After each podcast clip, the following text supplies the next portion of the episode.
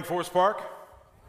Happy Easter to you. Happy Easter, everybody watching online, whether you're at home, driving down the road, jogging down the street, or eating brunch. It doesn't really matter. We're glad you are with us, whether you're here or there. Hey, before we jump into our message today called Revolution, I want to go over why we do what we do at Forest Park. Why do we gather on Sundays? Why do we have groups? Why do we have outreach? Why do we do everything? It's our mission statement of Forest Park. It's pretty simple and profound. We are here to help people follow Jesus one step at a time. That's what it's about. We want to come alongside you and help you take your next step, whatever that looks like. And everybody's next step is a little bit different. So our goal at Forest Park is to come alongside and help you. And we know it's a process. We get involved and just assist you as you continue to follow Christ. That's our goal. All right, let's jump into today's uh, message, Easter message called Revolution. Frank Sinatra released a song in nineteen sixty-four called Here's to the Losers. Some of you are old enough to remember that song. The song is basically a toast to all the unlucky ones, those who can't find love, those who are lonely, least, last, little. Sinatra croons in the song, here's to the losers, bless them all. It's a perfect opening to this message because today I am letting you in on a secret, a secret that a lot of people do not know who've attended church for many years, a secret that has taken me a long time to uncover, and it's not something that I uncovered, and therefore it's a secret because I discovered it. It's just that in years of following Christ and in years of reading Scripture and talking to people much smarter than me and listening uh, to what I believe is God's Spirit in my own life and my own failures and my own, you know, attempting to get up and stumble toward Jesus, this is a secret that I've kind of realized in my life. And here it is. It's going to come across somewhat sideways when I first say it. A little bit difficult for a few of us in the room and a few of us online to actually grasp, but I'm going to do my best to unpack this for you today. Here it is. Jesus really doesn't have a lot of use for winners. Don't tell the winners I said that, okay? But it's true, he doesn't. Now, it's not Jesus doesn't love winners.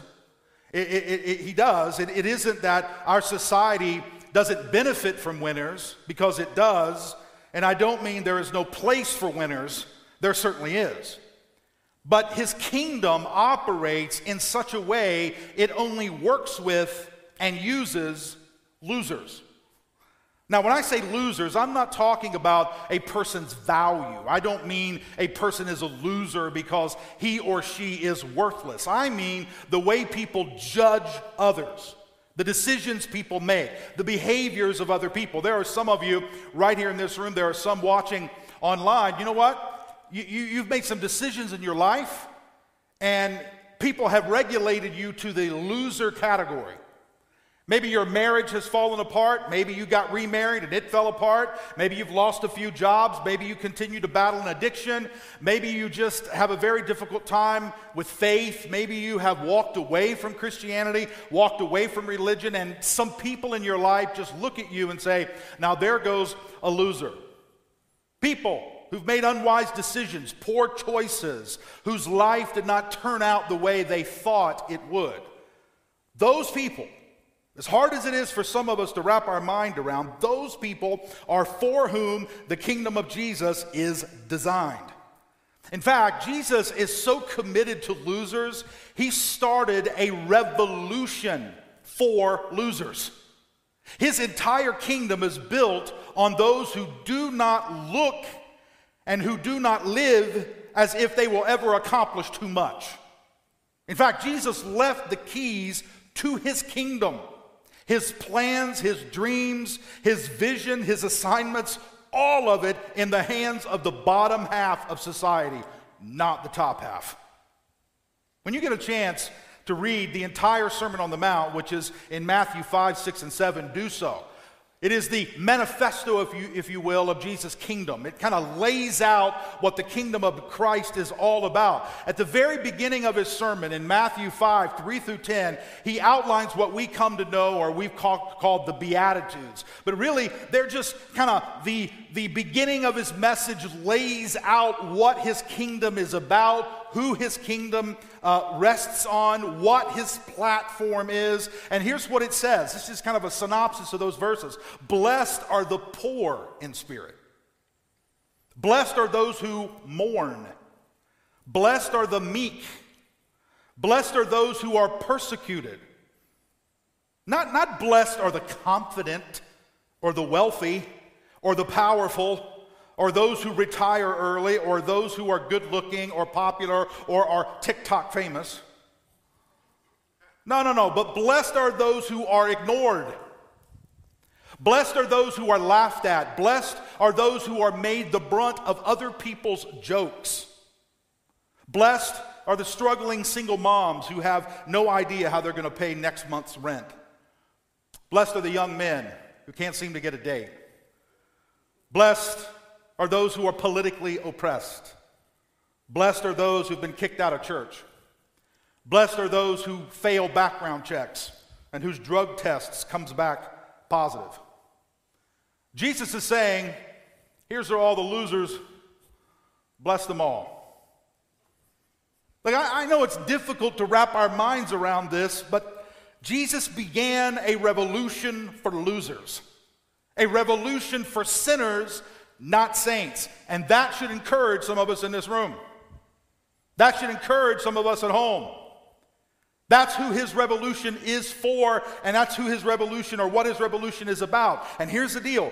This revolution, for those who are on the outside looking in, those who are easy to forget, ignore, step on, and step over, antagonizes the winners among us. In fact, as I have begun this message and started to talk through this whole concept and beginning to lay it out, some of you are a little nervous. Some of you are kind of pushing back, going, I don't know about this deal about celebrating losers. I don't know how I feel about his, his kingdom resting on the shoulders of those who uh, don't amount to much. It antagonizes the winners among us, annoys the good people gathered, those too good to come to church. It, it aggravates the moralists. It angers the saints. Why is that? Because there is something inside us that we like drawing markers. We like erecting fences between people. We like to know who's in and who's out. We enjoy standards only the elite can meet.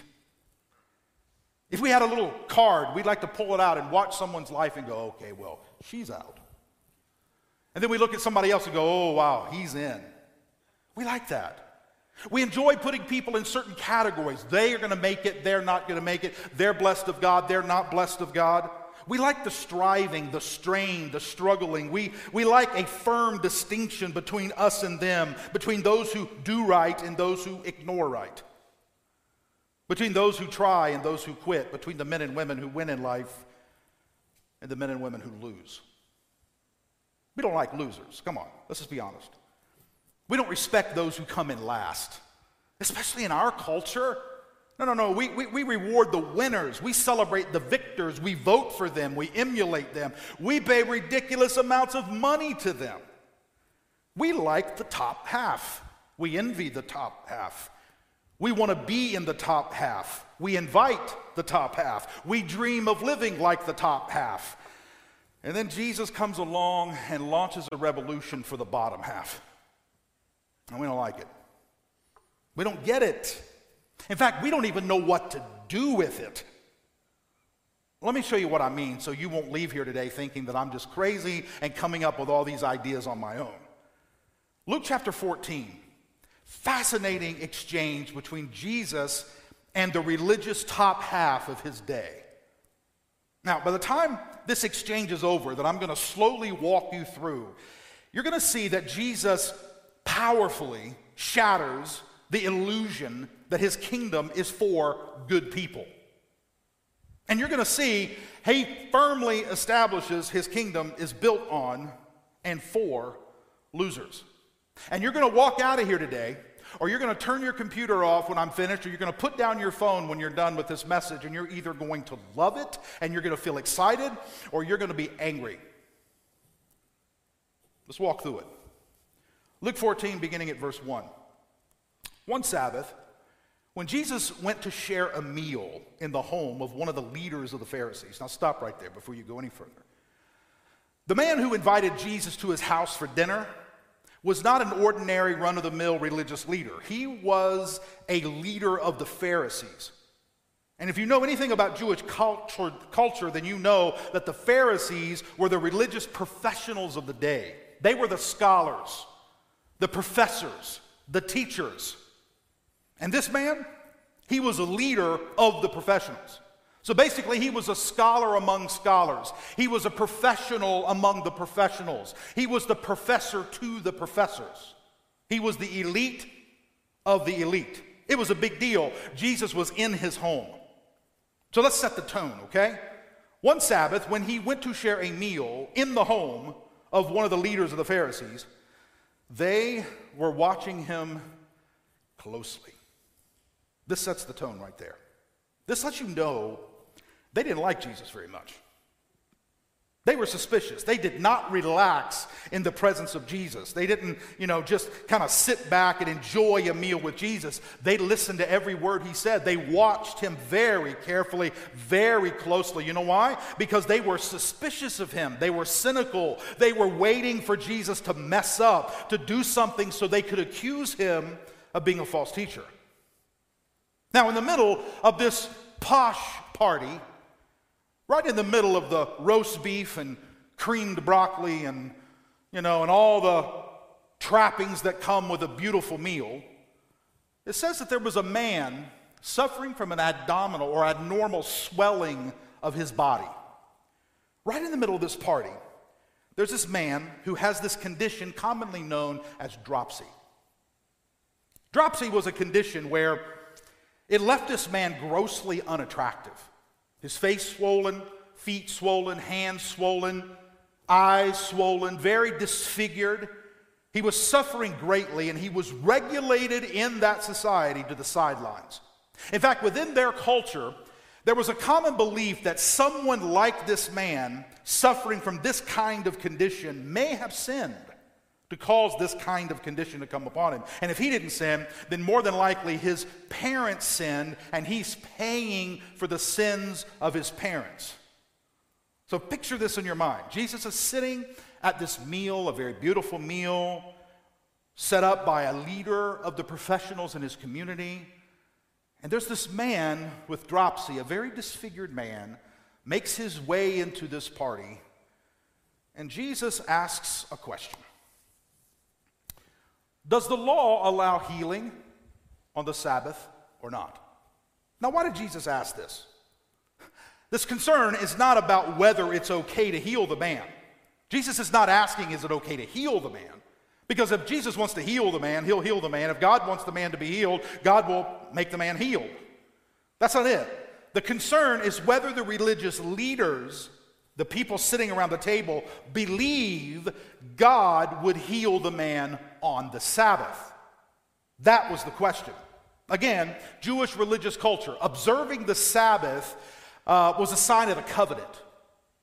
Exodus thirty-one thirteen, it was similar to the Jewish culture wearing a wedding ring that was a sign of the covenant of marriage between them and God. When you celebrated the Sabbath, you basically were saying, we are in a relationship, a covenant relationship, and when I honor the Sabbath, it's like almost like I'm renewing my vows week by week by week. So when you don't honor the Sabbath, it would be like a man or a woman taking off his or her wedding ring and discarding it and saying, I'm not worried about the vows, I'll do whatever I want to do. So refusing to honor the Sabbath showed contempt for the entire covenant. It was a big deal not to honor the Sabbath within the Jewish culture. So Jesus is sitting at this very elaborate dinner hosted by one of the leaders of the Pharisees on the Sabbath, and a man who has this very disfigured body enters into this dinner, and Jesus asks the leaders if it's okay to heal him on the Sabbath. So basically, he's forcing these professionals to choose between honoring the Sabbath in their traditional way and healing the man with dropsy. In essence, Jesus is asking them, so what do you guys want to do? Do you want to honor the Sabbath and ignore this man's horrible condition, or do you want me to heal this man and in so doing dishonor your tradition? Now, I know that it was tense because of the very next line. The very next line says, but they said nothing. You see, they were caught between a rock and a hard place. They didn't know what to say. They weren't sure how to help this man and honor the Sabbath at the same time. They had no answers, or at least they didn't want to attempt to answer. So what does Jesus do?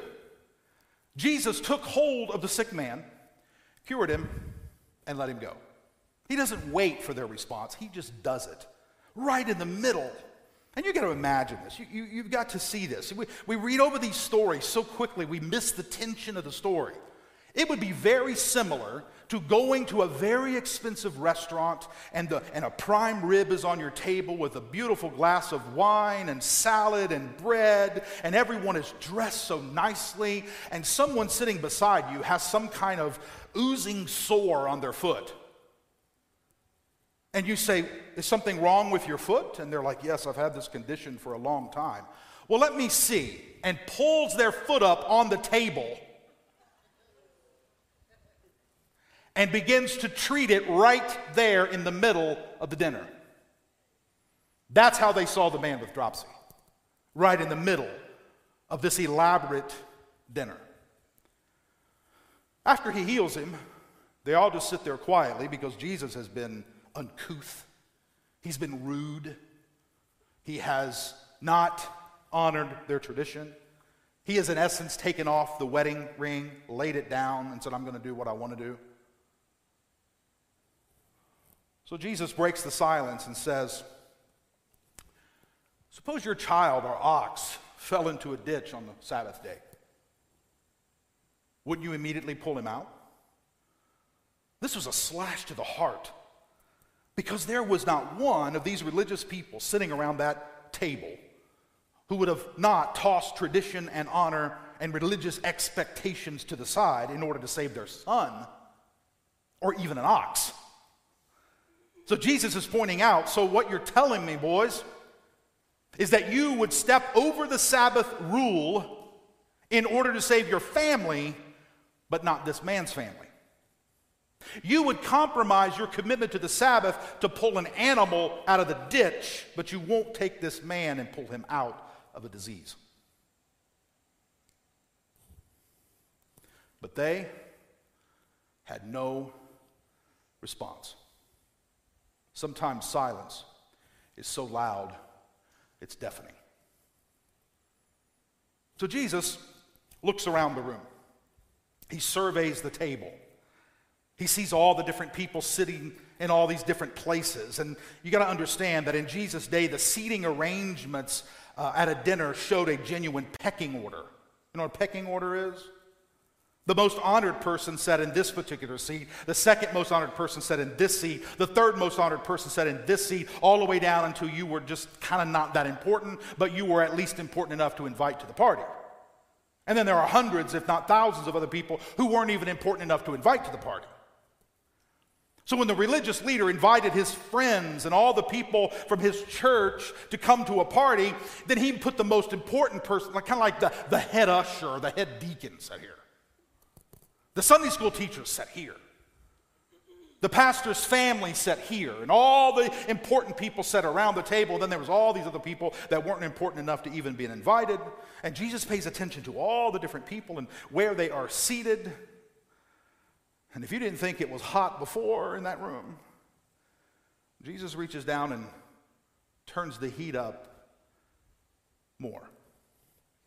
And he says, when someone invites you to a wedding celebration, kind of like this, don't, don't take your seat in the place of honor. Someone more highly regarded than you could come and could have been invited by your host. The host who invited both of you will come and say to you, give your seat to this other person. And embarrassed, you will take your seat in the least important place. In other words, Hey, hey, hey, religious leaders, hey, Sunday school teachers and deacons, hey, pastors, hey, community group leaders, hey, all of you religious folks, all the professionals, the scholars, don't assume you are more important than other people in the room. Let me make it more specific. Let me, let me make it more real. Let me, let me, let me take it and kind of put it on your lap, okay? Uh, stop assuming because you haven't been divorced that you are better than those who've been married three times. Stop assuming because you were raised in a Christian home, you know Scripture better, or you are closer to God, and you're the kind of person God is looking for. Just stop all that stuff. Stop assuming God is on your side and he's not on the side of the other people. Just stop. Stop assuming you are a good, moral, upright, loving, and fair person. Just stop with the assumptions. Stop assuming you aren't racist or arrogant or prideful. Stop with all the assumptions. When you walk into an environment, do not look around the room and categorize yourself as being more important than other people because of the way she's dressed or the way he behaves or I saw his Facebook post or I know that she was raised like that. Just stop all that stuff. Well, what are we supposed to do? Well, instead, when you receive an invitation, go and sit in the least important place. Hey, have you ever tried this? Assume you're not the best in the room.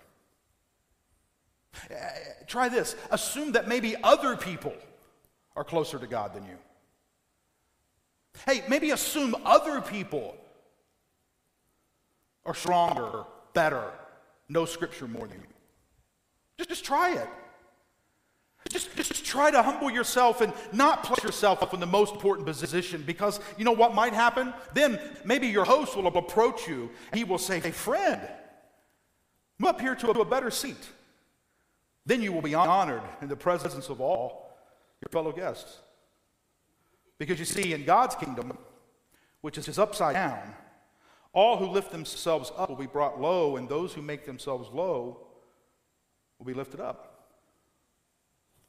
Do you feel the revolution? I do. You see, God's kingdom is filled with people who assume others are better and more deserving. Now listen, before you go off and think that what I'm saying is that we need to lower everybody's self-esteem and make everybody feel badly about themselves or, or whatever. Before anybody kind of draws that conclusion and think that I'm somehow saying that those who do no good, they're the best people of the world, and those who do great are, are not so good, and I'm somehow handing out trophies to all the people who don't even try. That, that's not what God's kingdom is about. God's kingdom is not about lowering you to the level where you are worthless. God's kingdom is about elevating others to the level where they are worthy. There's a big difference. Do you see that? Do you feel that? And Jesus continues. Then Jesus said to the person who had invited him, when you host a lunch or dinner, don't invite your friends, your brothers and sisters, your relatives, or rich neighbors. If you do, they will invite you in return, and that will be your reward. What are we supposed to do in your kingdom? Huh. Instead, when you give a banquet, invite the poor, crippled, lame, and blind. Can you imagine the tension? His host and all the people in the room did nothing that Jesus just said to do.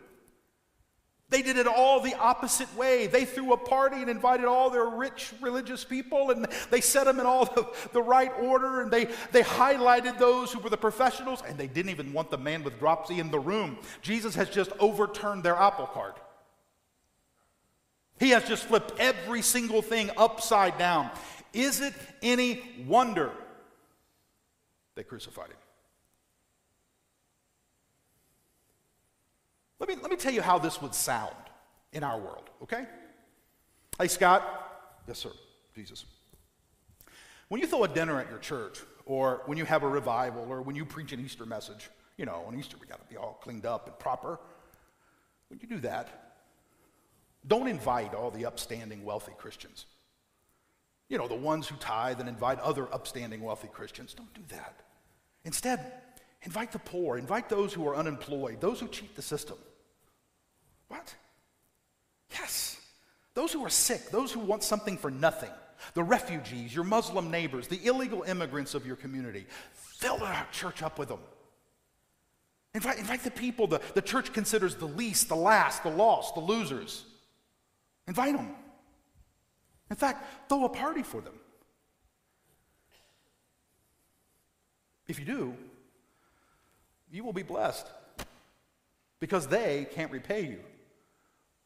Instead, you will be repaid when the just are resurrected. Easter. Resurrection. New life. A different kind of life. An upside-down life. Do you feel the revolution? Scott, what in the world does this have to do with Easter? Everything, everything, everything.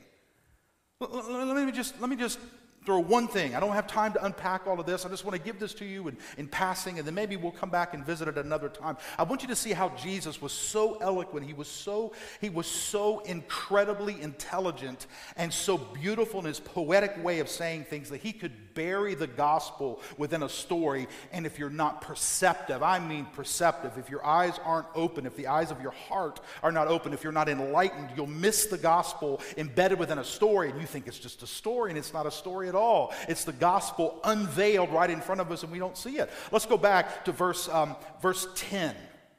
Just jump right back to verse ten. Watch this. When Jesus said there, here's the gospel right there. Instead, when you receive, I already read this to you, so we're just going back. When you receive an invitation, go and sit in the least important place, death. And when your host approaches you, Jesus, You will, he, will, he will say, friend, move up to a better seat, resurrection. Then you will be honored in the presence of all your fellow guests, life eternal, the body of Christ. He's so eloquent. He just packs it in. You know how you should live? I'll tell you how you should live. You should die in order to live. You should be buried in order to be raised. You should let Jesus elevate you rather than you elevating yourself. Then and only then will you live life eternal. This is all about a revolution for losers. The bottom half, and all the losing bottom half people should say, amen. But we don't want to do that, do we? Because it will mean we admit we're losers. I know, I know, I know. When one of the dinner guests heard Jesus' remarks, he said to Jesus, happy are those who will feast in God's kingdom. Now, we miss the tension of this discussion because there's so much awkward silence here. This man doesn't know what to say, so he just kind of breaks the awkward silence of the moment with a flippant statement. He's basically kind of dismissing what Jesus said and kind of says, well, I don't know about all this stuff about inviting the poor, the lame, the blind. I, I don't know how all that works, but ha- happy are those who feast in God's kingdom. I'm just so glad God will take care of it in the end. And Jesus looks at him with disappointment and continues with another parable. Can I give you another parable real quick? I won't spend much time on it. I just want to read it to you because I want you to feel it. This is all the same discussion sitting around that table. Watch what he says. A certain man hosted a large dinner and invited many people. When it was time for the dinner to begin, he sent his servant to tell the invited guests, come, the dinner is now ready. And one by one, they all began to make excuses. Now, the details of the excuses are not important for this message. What's important to note is that these privileged, wealthy, respected, upstanding, moral, healthy people who were invited to the dinner made excuses. You know why? So they didn't have to rub shoulders with the despised and rejected outcasts of their own community. So when the master returned, the servant reported these excuses to his master, and the master of the house became angry. Do you feel the revolution? And he said to his servant, go quickly, make haste, go into the city streets, the busy ones and the side streets, and bring in the poor and the crippled and the blind and the lame. It's a revolution, a revolution for the losers, the bottom half. We don't feel it because we read over it so quickly. The poor, the crippled, the blind, the lame, these are the people nobody invited to banquets, and this master's inviting them all. These are the rejects of society. He wants them around his table. The cursed, the outsiders, the one many had concluded had sinned and brought on poverty and physical challenges. And Jesus is saying the master, God, when he invites them, he invites all of those people. Verse twenty-two, the servant said, "Master, your instructions have been followed, and there's still room." And the master said to his servant, go. Go to the highways and the back alleys and urge people to come in so that my house will be full. Go beyond where you are comfortable and bring in the people whose presence offends the religious, upstanding, and moral people. Hurry, go, go, go. Get them all. Bring them in. Because God wants his house full, and the only way to fill his house is through radical inclusion, a curse word to a lot of churches because they are so afraid the wrong one's going to slip through. And Jesus ends the parable with a chilling comment. I tell you, not one of those who are those, the upright, standing, moral, goody people, not one of those who were at first invited will ever taste my dinner. Oh, there is exclusion in God's kingdom, but it's not the people you think. The people excluded are the ones people label as good, and the ones who are included are the people others label as bad. I know, it's crazy. It's inverted, isn't it? It's upside down. It's inside out. It's a revolution, not for winners, but for losers. Listen very carefully, okay? And we're going to close. We're going to close. When Jesus died, no one thought he won. We know the story, but they didn't know how it was all going to end. They did not think they won. They thought he lost. When his family and disciples pulled him off the cross and wrapped him in, in linen and placed him in the tomb, they were the biggest losers the world had ever known. He was a failed Messiah. He preached life, now he's dead. He promised freedom, now he's bound in grave clothes. He said he was the light of the world, now he is sealed in a dark tomb. He was covered in the alabaster box of expensive perfume, now he will soon smell of a rotting corpse. He lost. His disciples were losers. They cowered in fear, and they didn't know what to do. Thomas doubted him. Peter denied him. Judas betrayed him. They all deserted him. But that is what his kingdom is all about. It's filled with doubters, deniers, betrayers, and deserters. It's a revolution for the bottom half. It's a revolution for the losers. It's upside down. It's inverted. I close with a quote. Doctor Giles Fraser, I was reading this last week, and I thought this is so beautiful. He says, when he, Jesus, when he was nothing but a suspended carcass dripping with his own blood and other people's spit, there were no worshipers around clapping their hands and singing hymns. They were long gone. At the very end, ironically, at the moment of the greatest triumph, he had no followers left. He says that says something profoundly counterintuitive about what a successful church looks like. Success and failure are inverted. The first will be last. The rich cast down. The poor exalted. The true king is crowned with mockery and thorns, not with gold and ermine. And I love this line. Christianity, properly understood, is a religion of losers. Wow. Dark, deserted, dead, he laid. But on Sunday morning, as the sun crested over the horizon, and the women approached the tomb to anoint the body of Jesus, the ground shook. The stone moved.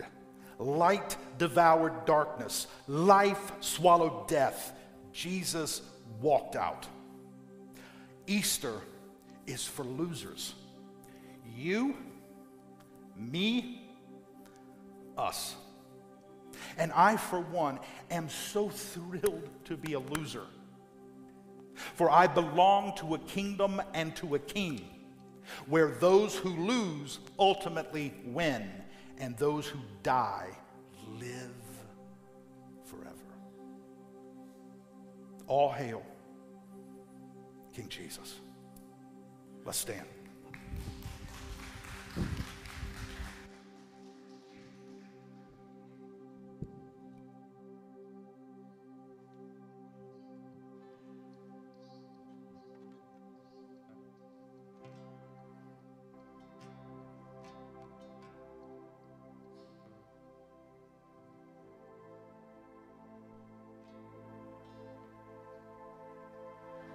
Continue worshiping this morning. We're going to be praising the King of Kings and the Lord of Lords. We are thankful that he has risen from the grave.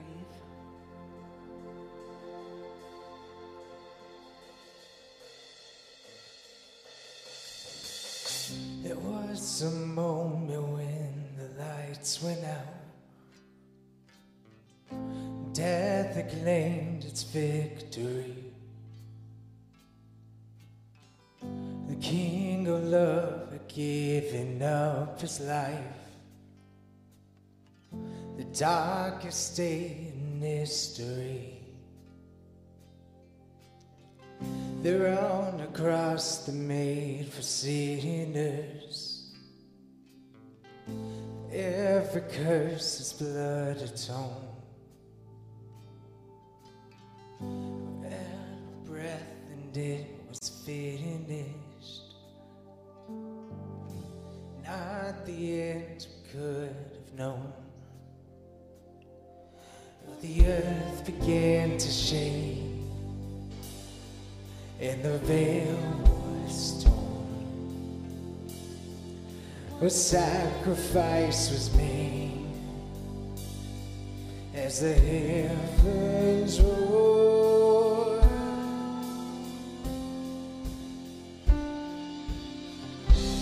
Oh,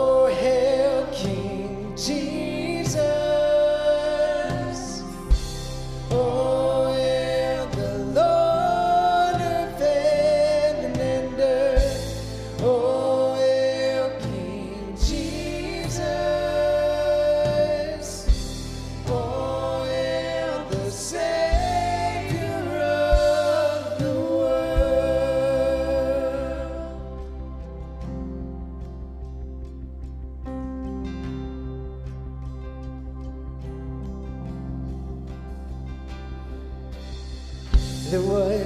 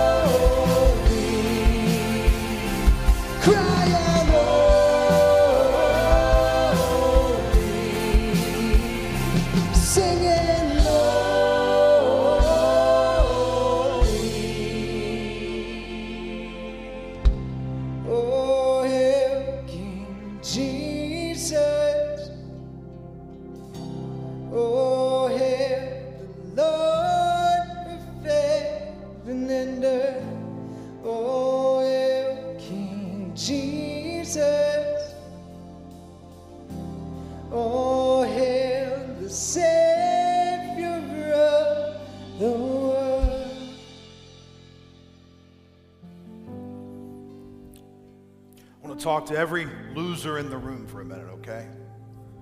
Maybe you've blown it. Maybe you've messed up your marriage. Maybe you've messed up your body. Maybe you messed up your job. Maybe you keep falling to addictions. Maybe you're here on Easter Sunday because you're just like, you know what, I'm just going to give it one more shot. One more shot. Those of you at home, maybe you're, maybe you're sitting in your living room because you think that somehow a church won't accept you, or that if you walk in the door, that God's going to strike you with lightning, or someone's going to point a finger at you and say, well, that person's not worth coming. I want you to listen to me very carefully. It doesn't matter where you are. It doesn't matter what you've done. It doesn't matter how many times you've blown it. It doesn't matter how bad you feel about yourself or what sin you've committed. The Savior of the world took all of your sins, and he atoned for all of them. And you can go free. You can walk free. You don't have to earn it. You don't have to strive for it. You can just accept it. I mean, right now. And see, in his kingdom, it's those who lose that win. It's those who die that live. It's those who kneel that can stand. It goes for every person here, every person there. There's hope for you. And I'm going to pray, and then we're going to go. But in this moment when I pray, eternity can shift for you. I'm not, I'm not here to scare you. I'm not here to threaten, because I don't, in God there's love and there's life and there's wholeness. And I just believe that he's big enough and strong enough that he's orchestrated the events to actually bring you here this morning. Just to know that you're loved, and just to know that his revolution is for you. It's for the losers. There's hope.